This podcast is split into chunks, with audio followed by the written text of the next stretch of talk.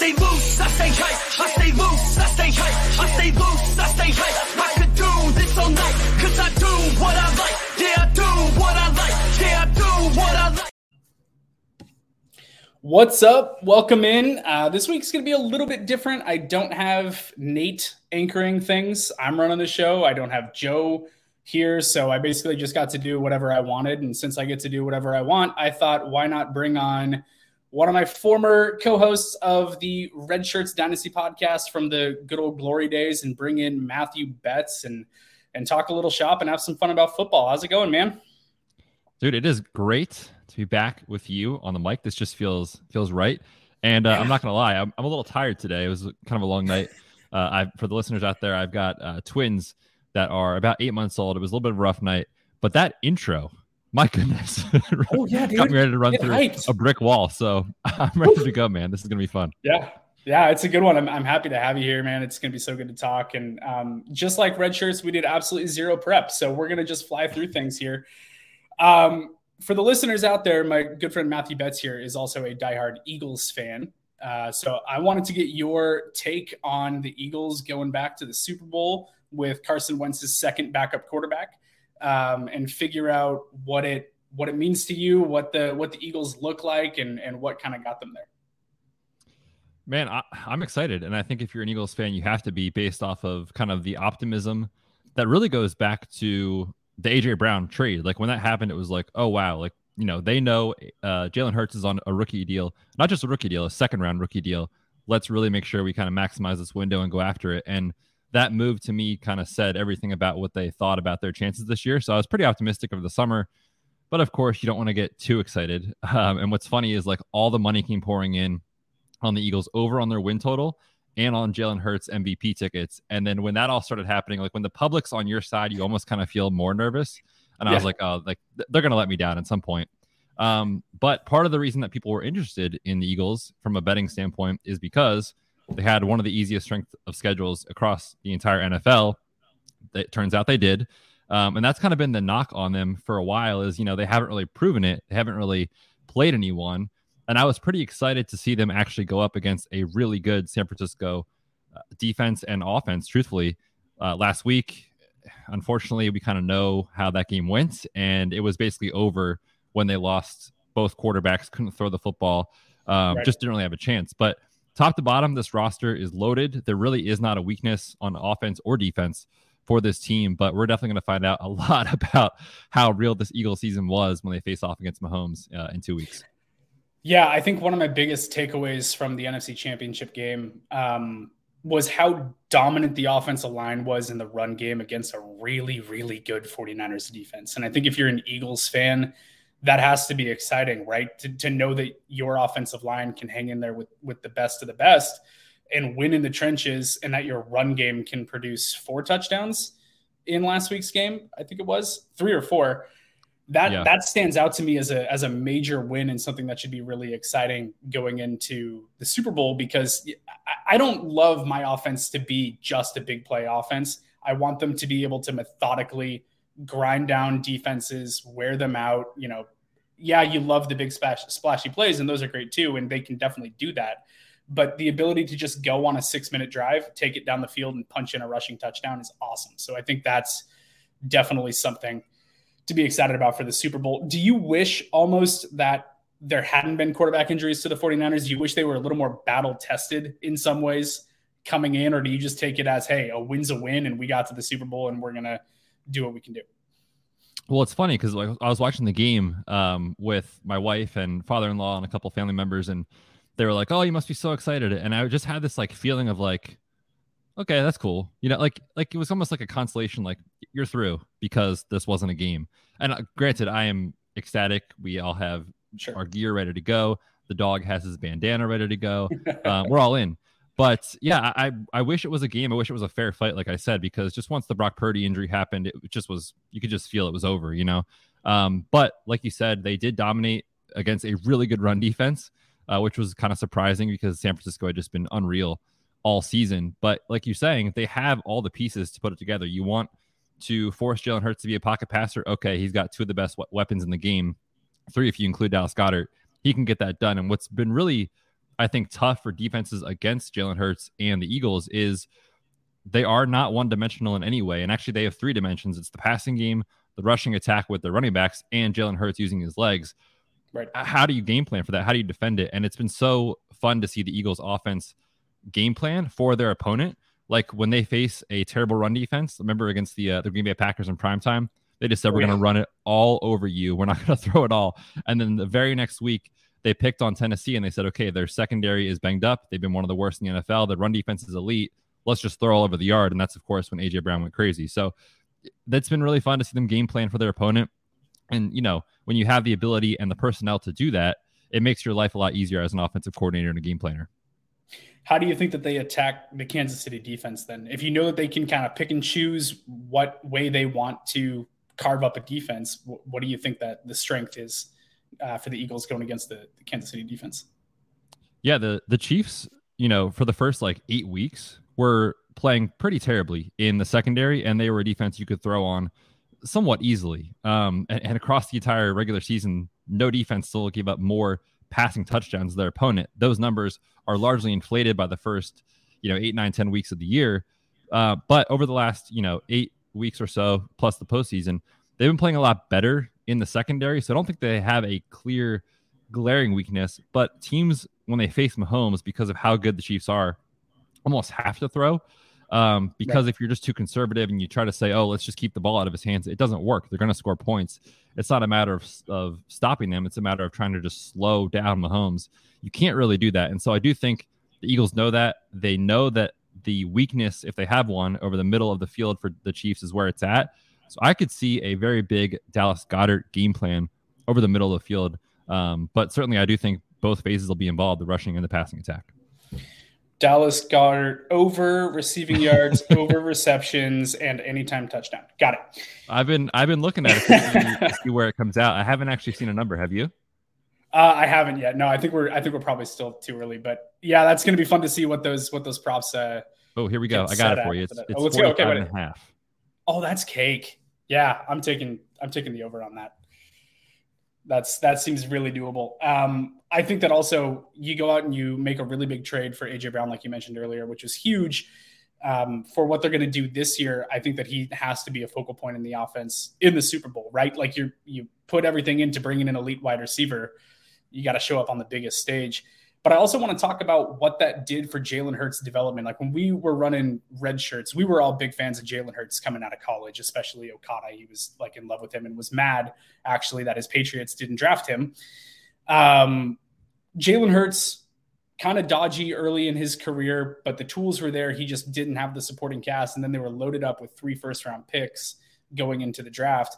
We were talking about a couple years ago surround Jalen Hurts with talent, stick with him, and you're going to see benefits. And that's exactly what they did looking at other teams around the NFL, I mean, I'm I'm a Bears fan from when I lived in Chicago. I basically just adopted them, and I'm like, yeah, I broke up with John Schneider and the Seahawks, so I'm going to go all in on on Chicago. Um, you have Justin Fields, who looks like he's on potentially a similar trajectory. Now, asking any quarterback to take a leap to NFL MVP caliber is is a huge ask. But you look at what they have in the first overall pick. The Bears came out today basically and said that they're that Justin Fields is their guy, and they're going to look at potentially shopping that over that number one overall draft pick. What kind of lessons can we learn about how Jalen Hurts is surrounded with talent and how teams can attack, you know, the draft and and trading to surround a young quarterback as he develops?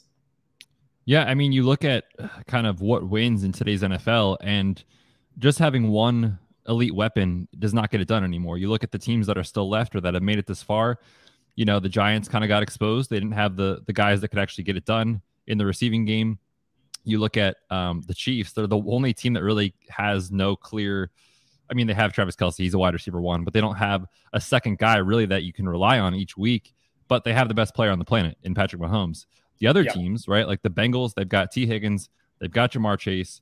Um, Philly, they've got DeVonta Smith, they've got um, AJ Brown, and I really think the Bills are very close to this. You know, they've been there the last two years, but uh, yeah. they were relying on Gabe Davis to be the dude, and Stefon Diggs obviously is elite, but they need a second guy. And I feel like in today's game, you need that second guy to really help you take it over the top. So, what I've learned a lot from what the Eagles have done is again unless you have the best quarterback on the planet, you build on a rookie deal, you be aggressive with it, and you go after it.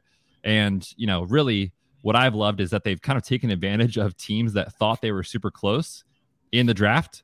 The Saints, I mean, they gave up a haul to Yeah. to get Chris Olave basically, and now it looks incredible for Philly. They still are sitting there with a 10th is it the overall 10th pick. Yeah, tenth overall 10th. pick. Yep. And then um, the year before was the Tua situation with Jaylen Waddle and the top 10. Like, where was that going to shake out? They made the moves to move back. You know, I think it was like to pick 12 and then up two spots to get DeVonta Smith. So they've been just really good at allocating assets and kind of taking advantage of teams that Yeah. think they're one guy away. And, you know, credit to Howie Roseman. He's been incredible for that. So, yeah, I think the biggest lesson is you got to have two elite weapons if you want to compete in these these teams that are so top heavy, the loaded teams. Um, you just can't do it with one.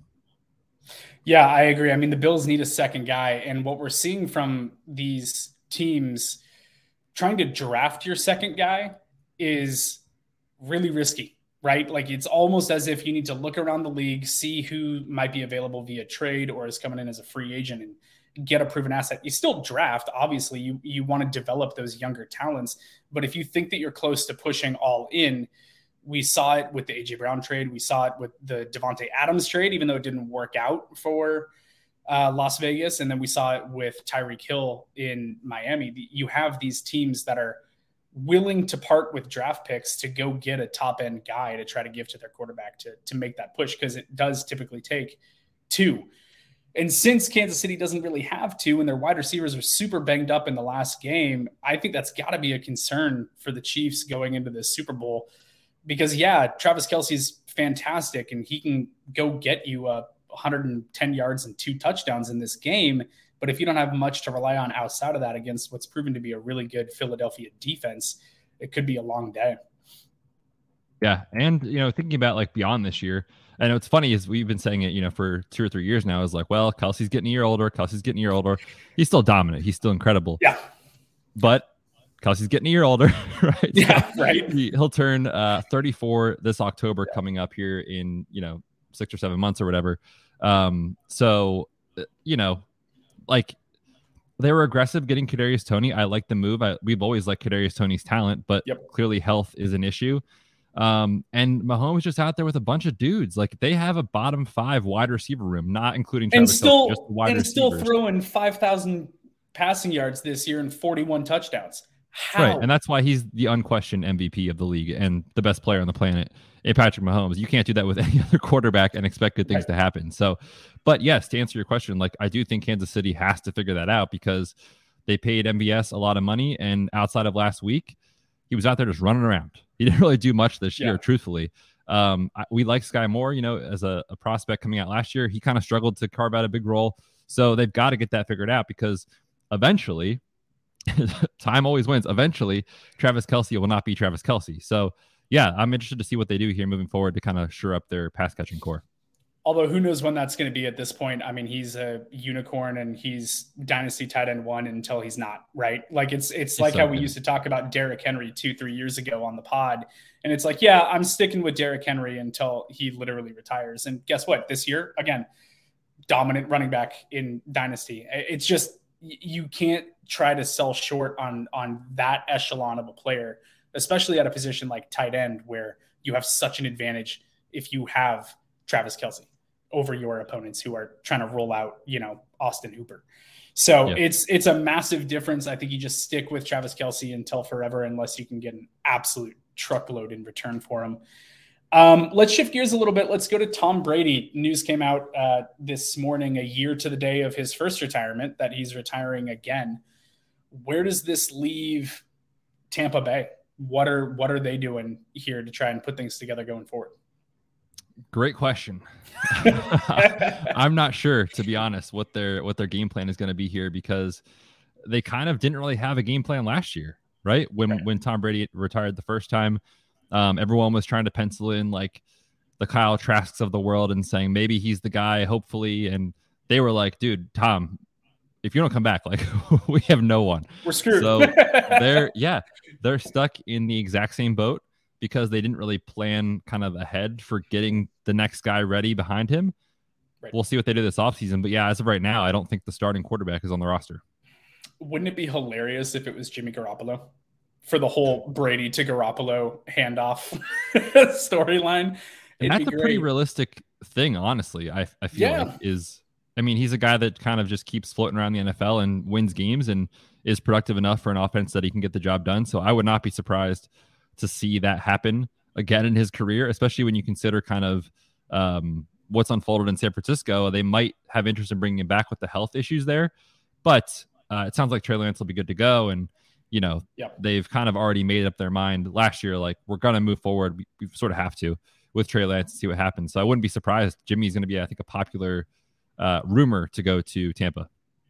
So there's going to be there's two things that I want to talk about here. I want to talk about Tampa and a little bit more about their roster. I also want to talk about San Francisco and their quarterbacks and the injuries and stuff like that. Sticking with Tampa real quick, they are going to have the second worst cap situation of any team in the NFL this year. They are at negative 52 million dollars in cap space, 52 million over, uh, trailing only the Saints for the worst cap space. Although the Saints have had the worst cap space in the league for what feels like five years now. Um, what is Tampa looking to do if if they know that they don't have Tom coming back? They're looking at their cap situation. They're looking at Mike Evans getting older. Uh, Chris Godwin isn't as young as he used to be. He's going to be 27 here in I think a few weeks. Even he's coming right up on his 27th birthday. Is Tampa a candidate to tear it down? Are they looking at potentially offloading some of these skill players, some of the older contracts that they have on the defensive side of the ball? Do we think that they could be looking at saying, hey, we got what we thought we could out of Tom Brady. We got a Super Bowl out of it. We went all in on that and it worked.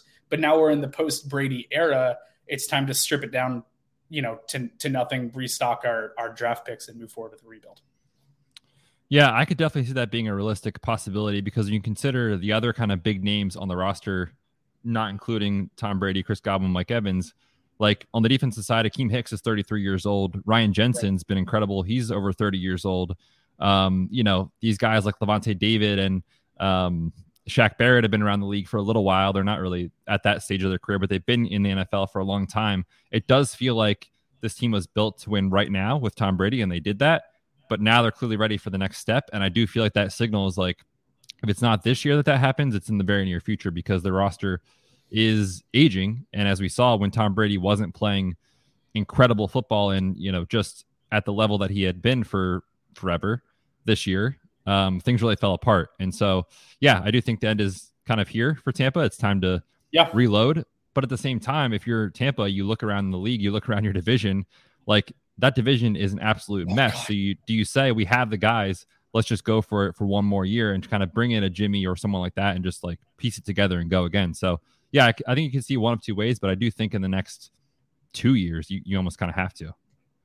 Yeah, I mean, another name that could be considered there is Derek Carr. We know that it's very yep. unceremonious in Las Vegas, and it looks like they're moving on with no second plan. Maybe the Raiders are going to try to jump in the mix for the first overall pick from Chicago. I, I don't know. They've got questions to figure out there. We're in a really interesting carousel at the quarterback position this offseason now, where there's some openings and some teams that are going to be very interested in that first overall pick Indianapolis, uh, Houston, maybe Seattle. It looks like they're probably going to stick with uh, Geno, but there's there's a, a lot of teams that could be very interested in trying to get up into the first first or second pick to try to take their quarterback.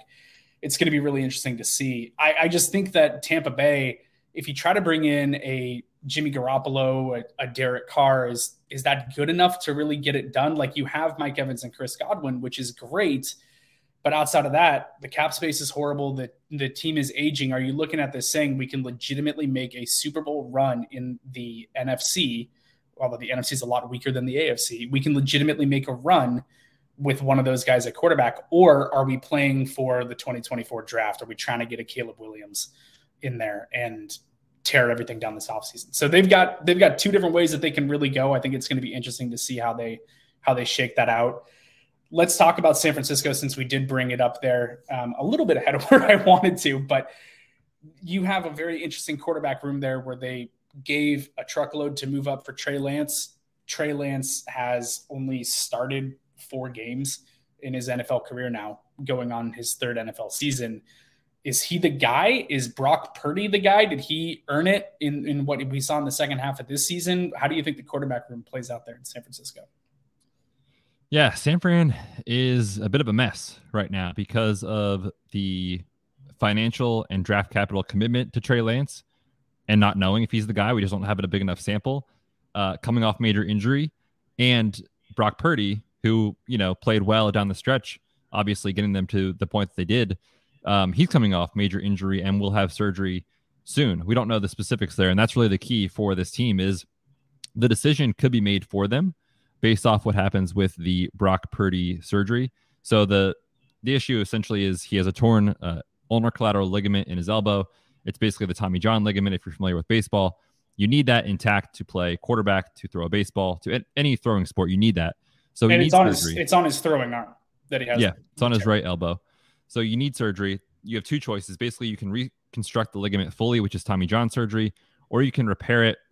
And basically, without going into too much nerdy detail, um, you can reinforce the ligament and have it be uh, an internal brace to to that. And essentially, the rehab time is much long, uh, shorter in that scenario. And so it just depends on what surgical decision is made with he and his team. If he has the full Tommy John, he's going to miss the entire year. And so, at, if that is the case, maybe they say, okay, you know, Brock Purdy was a great story. He's going to miss the entire season. Throw him on IR. We'll see what happens in the future. But if that's the case, like Trey Lance is going to be this team starter moving right. forward, coming off the ankle fracture dislocation. If it's the uh, shorter recovery timeline of about six to eight months, there's a chance he could be ready for week one. And in that case, then it becomes a very, very interesting conversation because you have two guys that you can kind of compete a little bit in training camp and see what gives you the best chance. But like I said, that elbow surgery might just decide it for San Francisco. But I feel like with just how much they invested in Trey Lance, they still have no idea because he just hasn't played enough. I almost feel like they have to go into the season operating as if he's the dude. And what's so tough is that we we talked about it a little bit with with Tampa Bay are they going to be in a position where they can make a run at a Super Bowl when you bring in a Jimmy Garoppolo or a Derek Carr? Well, is San Francisco, who has a very loaded roster, a great defense, although they're losing DeMeco Ryans to the head coaching position in Houston. They have a great defense, great roster, top to bottom, pretty much. They could use some help at wide receiver, you can argue, but they have Kittle and they have good running backs there are they making a Super Bowl run with a Trey Lance? Like, are they making a run with a guy who's started four NFL games and has looked very questionable in what we have seen with him on the field? He gives them a running threat, sure, but he's only completed 55% of his passes in the games that he has played in. Are they looking at their roster and saying, yeah, we're going to experiment at quarterback and try to make a Super Bowl run? Or are they going to be in the market for, I don't know, a one year replacement and saying, hey, we're going to let Trey continue to grow, and we need a veteran in here who we think can get us to the Super Bowl. It it's a really interesting conundrum that they're in. And you heard George Kittle literally after the NFC Championship game saying it feels shitty to lose because they don't have a quarterback. And yes, that's because of injury, but it's this it's the same thing. Like this roster is ready to go. Are they going to experiment with Trey Lance and, and maybe get off to a slow start out of the gate because their quarterback play isn't up to where it needs to be? Yeah, well, what's interesting about the whole like injury aspect of, of stuff is like they have to bring in someone, even if it's just as like a backup body for camp or like to kind of get ready. And so I think what they feel about Trey Lance is, you know, we're going to find out a lot about the quality of quarterback that they bring in. If it's just kind of this, you know, journeyman backup around the NFL that might start a couple games here and there, like, okay, they feel confident Trey Lance can be the guy. If they bring in someone that's the same caliber of like a Jimmy G, like they might say, we want to have another guy that can actually step in and play a full season if he has to. So, yeah, I think we're going to find out a lot about uh, what Trey Lance means to the Niners and how they feel about him in the next, you know, several weeks. So I put it on here, and the question feels silly, but Patrick Mahomes is the undeniable QB one in Dynasty, right? Like he, with with no weapons and with the injuries that he has, he still put up an absolutely massive year. Do we care that he's not one of these elite rushing quarterbacks, or are there people out there that still? look at it and say, oh, it's a cheat code to have a quarterback that can give me 800 to 1,000 rushing yards, and that that's worth the conversation of being in the QB one. What's crazy is that not that long ago, you could have made an argument for, you know, Josh Allen, Lamar Jackson, Kyler Murray, to name a few um, quarterbacks as the dynasty quarterback one. However, things have changed, right? Lamar Jackson had a major PCL injury. Uh, he's going to go through a bit of a scheme change with the OC coming in. We don't know who that is yet, uh, but we've been wanting Rashod Bateman to be the guy. Again, we just don't know if he can be an alpha one. Mark Andrews is awesome, but beyond that, they've got a terrible wide receiver room, and they really haven't been able to support him with weapons to help kind of elevate him to a point in dynasty where you just feel so secure about the fact that his you know ecosystem is not going to be horrible for years to come. We can't really say that. We don't know, but he's still Lamar Jackson, right? Kyler Murray, you know, they that team is a mess. That team is an absolute mess coming off the ACL. So he's out of the conversation currently. Where well, yeah, and, and, his rushing upside and, is going to be limited for at least a year, right? Like this next season, yeah. even if he's on the field, we're not going to see the the high rushing upside. Right, and I would not expect him to be ready for Week One, start of the season. Could be a, a, a PUP pup candidate to open the year, and like you said, maybe we see some of that rushing in December. You know, but at that point for fantasy, it doesn't really matter as much. So yeah, it'll be the year after that we kind of see the real Kyler. Um, but again, what are the weapons? You know, DeAndre Hopkins is almost certainly gone with the contract situation and the rebuild that they need to do. So that puts a lot of you can poke a lot of holes in those two guys in Lamar and Kyler. And I love Josh Allen. And to me, last year he was the the dynasty quarterback one. But it's I need them to have another weapon to right? help his overall consistency and ceiling get there. And you know, Josh Allen was incredible this year. He's always going to be incredible. He's always going to be a top five fantasy quarterback. So that's not what I'm saying. But I agree. I think it is Mahomes because honestly, it kind of feels like the situation with what he had this year. You know, can it get worse? I mean, Travis Kelce, I guess, can can be gone. That can happen, but he did it with a bunch of a bunch of dudes, a bunch of random dudes out there, Justin right. Watsons of the world out there running routes, and Marquez Valdes Scantling and Juju, you know, in and out of the lineup. So, and what you're getting with the dynasty quarterback one doesn't always mean he's going to finish as the one, but you just know for the next eight, nine, ten years without even thinking twice about it that he is guaranteed to be in your starting lineup every single week, and there's a lot of value in that.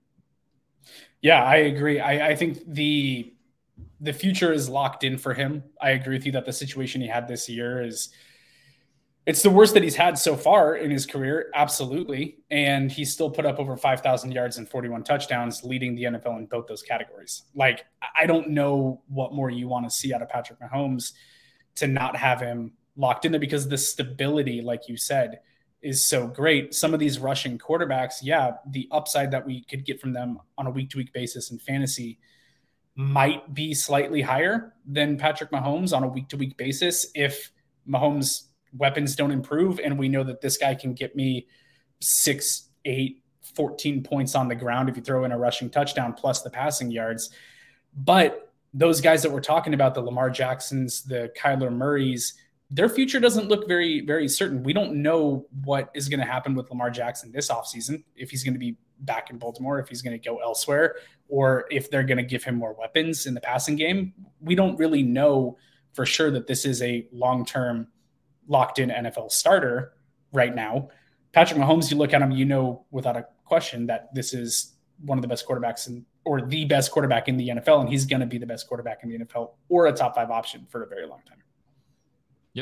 I'm so, yeah, moving on, I wanted to discuss some offseason moves. We know that the free agency pool, especially at the running back position, is pretty wide open this year. They did just come out with the cap numbers for what that's going to be for franchise tagging players.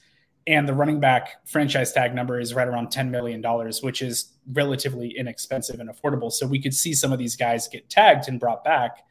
But I did want to talk about, you know, if, if there's one offseason move that we want to see happen, it can be a trade. It can be like we were talking about these teams needing to bring in a second piece. Maybe it's the Bills go out and get a wide receiver for a Josh Allen or it's a running back that we're wanting to see unlocked as being a featured guy going somewhere else.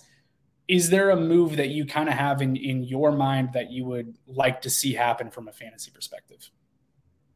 Yeah, you just mentioned it. And that's what I wanted to bring up is let's get Josh Allen someone else not named Gabe Davis. And you know, if if anyone out there like plays in uh, best ball leagues and stuff like that, like he was a trendy by the end of summer borderline third round pick yeah. in best ball leagues, and it's because we well, know how good soaring Josh Allen.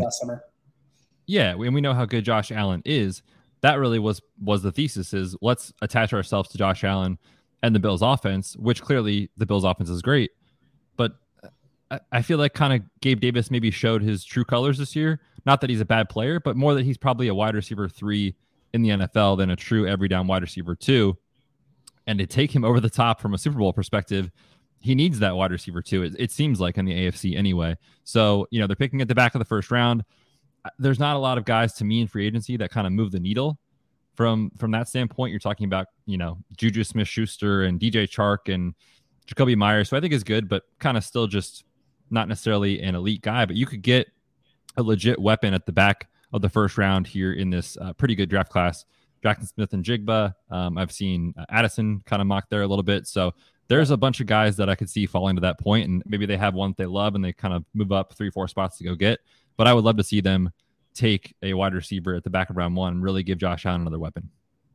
Yeah, I, I agree with that. I think that it needs to be a focus for them going into the draft this year.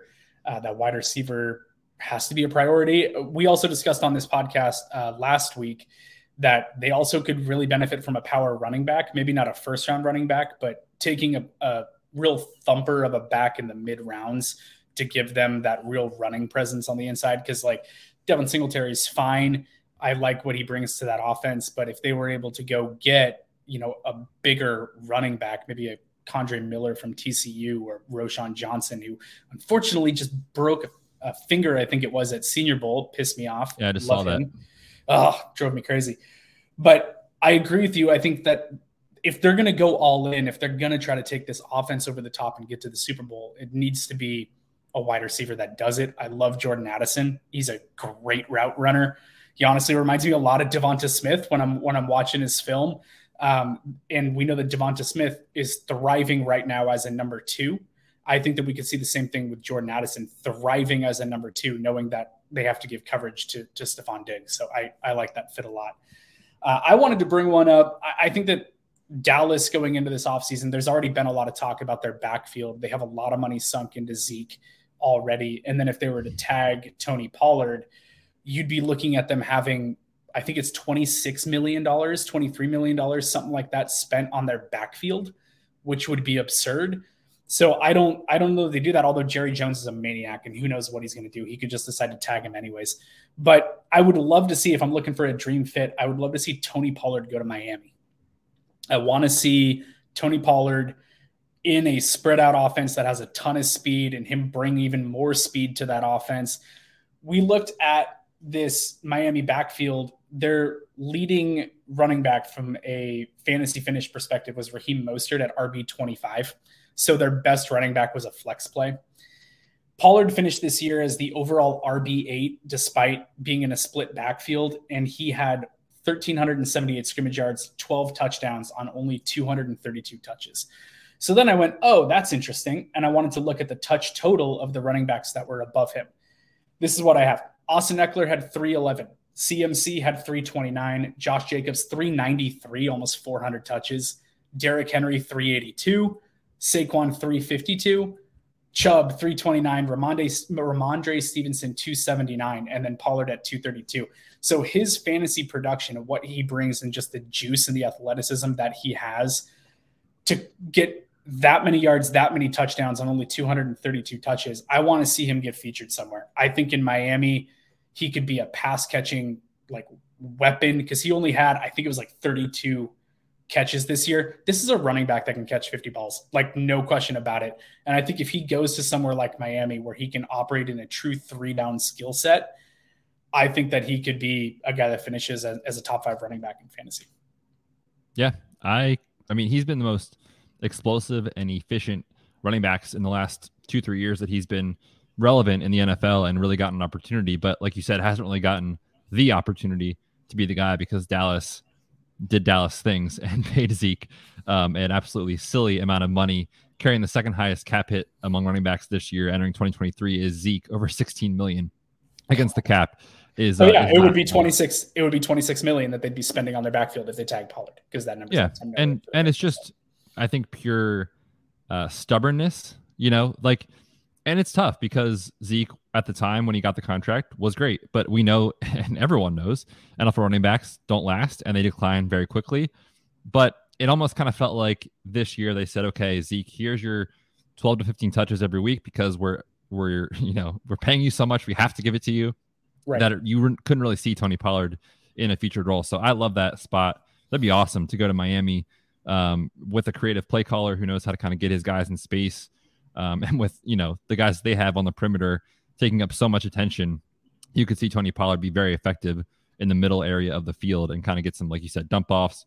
Pretty good on the perimeter as well with his speed and explosiveness. So I think it'd be a great fit. I'd be interested to see. I don't know if you know what the um what the Miami backfield did as far as fantasy as a whole because it, it felt like each week they were in the conversation of, you know, this guy's a great RB two play, plug Jeff Wilson in, but then it would be like, oh, Raheem Mostert got 12 touches, like that didn't really help us. But if you just kind of took their starter, I wonder how good they actually were this year because yeah, felt like we were chasing Miami running back for eight or nine weeks in a row.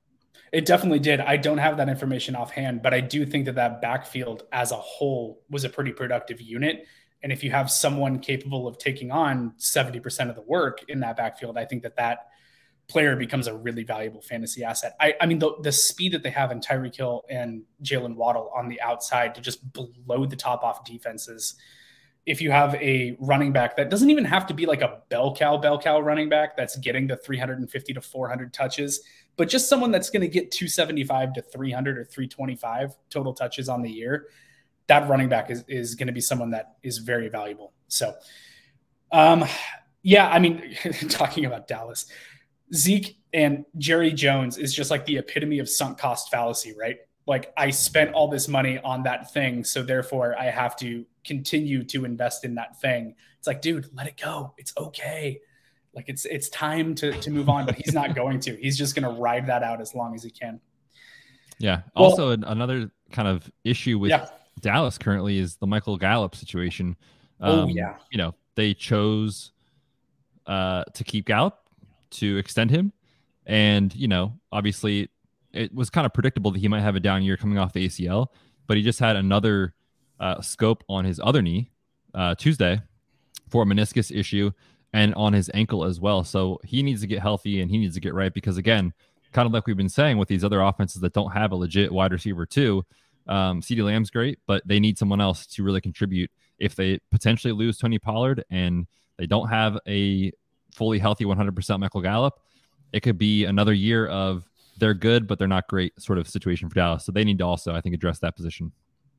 Yeah. Uh, Michael Gallup got a lot of cardio and strength and conditioning in this year. he was him. he was a guy that really it felt like every week you knew you were going to get no fewer than four targets, but no more than six. It was very, right. very clear what you were getting with Michael Gallup and like 30 to 50 yards hoping for a touchdown is, is really what it felt like. So yeah, it was a pretty disappointing Pretty year. much. Um, Dallas fans can take solace though in knowing that they beat Tom Brady in his final game. So there you go. There you go. That's what they can hang their hat on. all right. I think that's that's all I've got for you, man. Thank you so much for uh, for joining me. Um, please let's do this more regularly and not just every like two years. We need to get on the mic more often. It's a lot of fun. Maybe we can even convince uh, Mr. Okada at some point to join us but yeah, thanks for joining us. Uh, please feel free to follow us on the tweeters at FF Dino Diehards. Uh, subscribe on YouTube. Click that like button. Help us out if you if you enjoyed the content. Uh, until next week, thanks so much, guys. I stay loose, I stay hype, I stay loose, I stay hype, I stay loose, I stay hype. I could do this all night, cause I do what I like.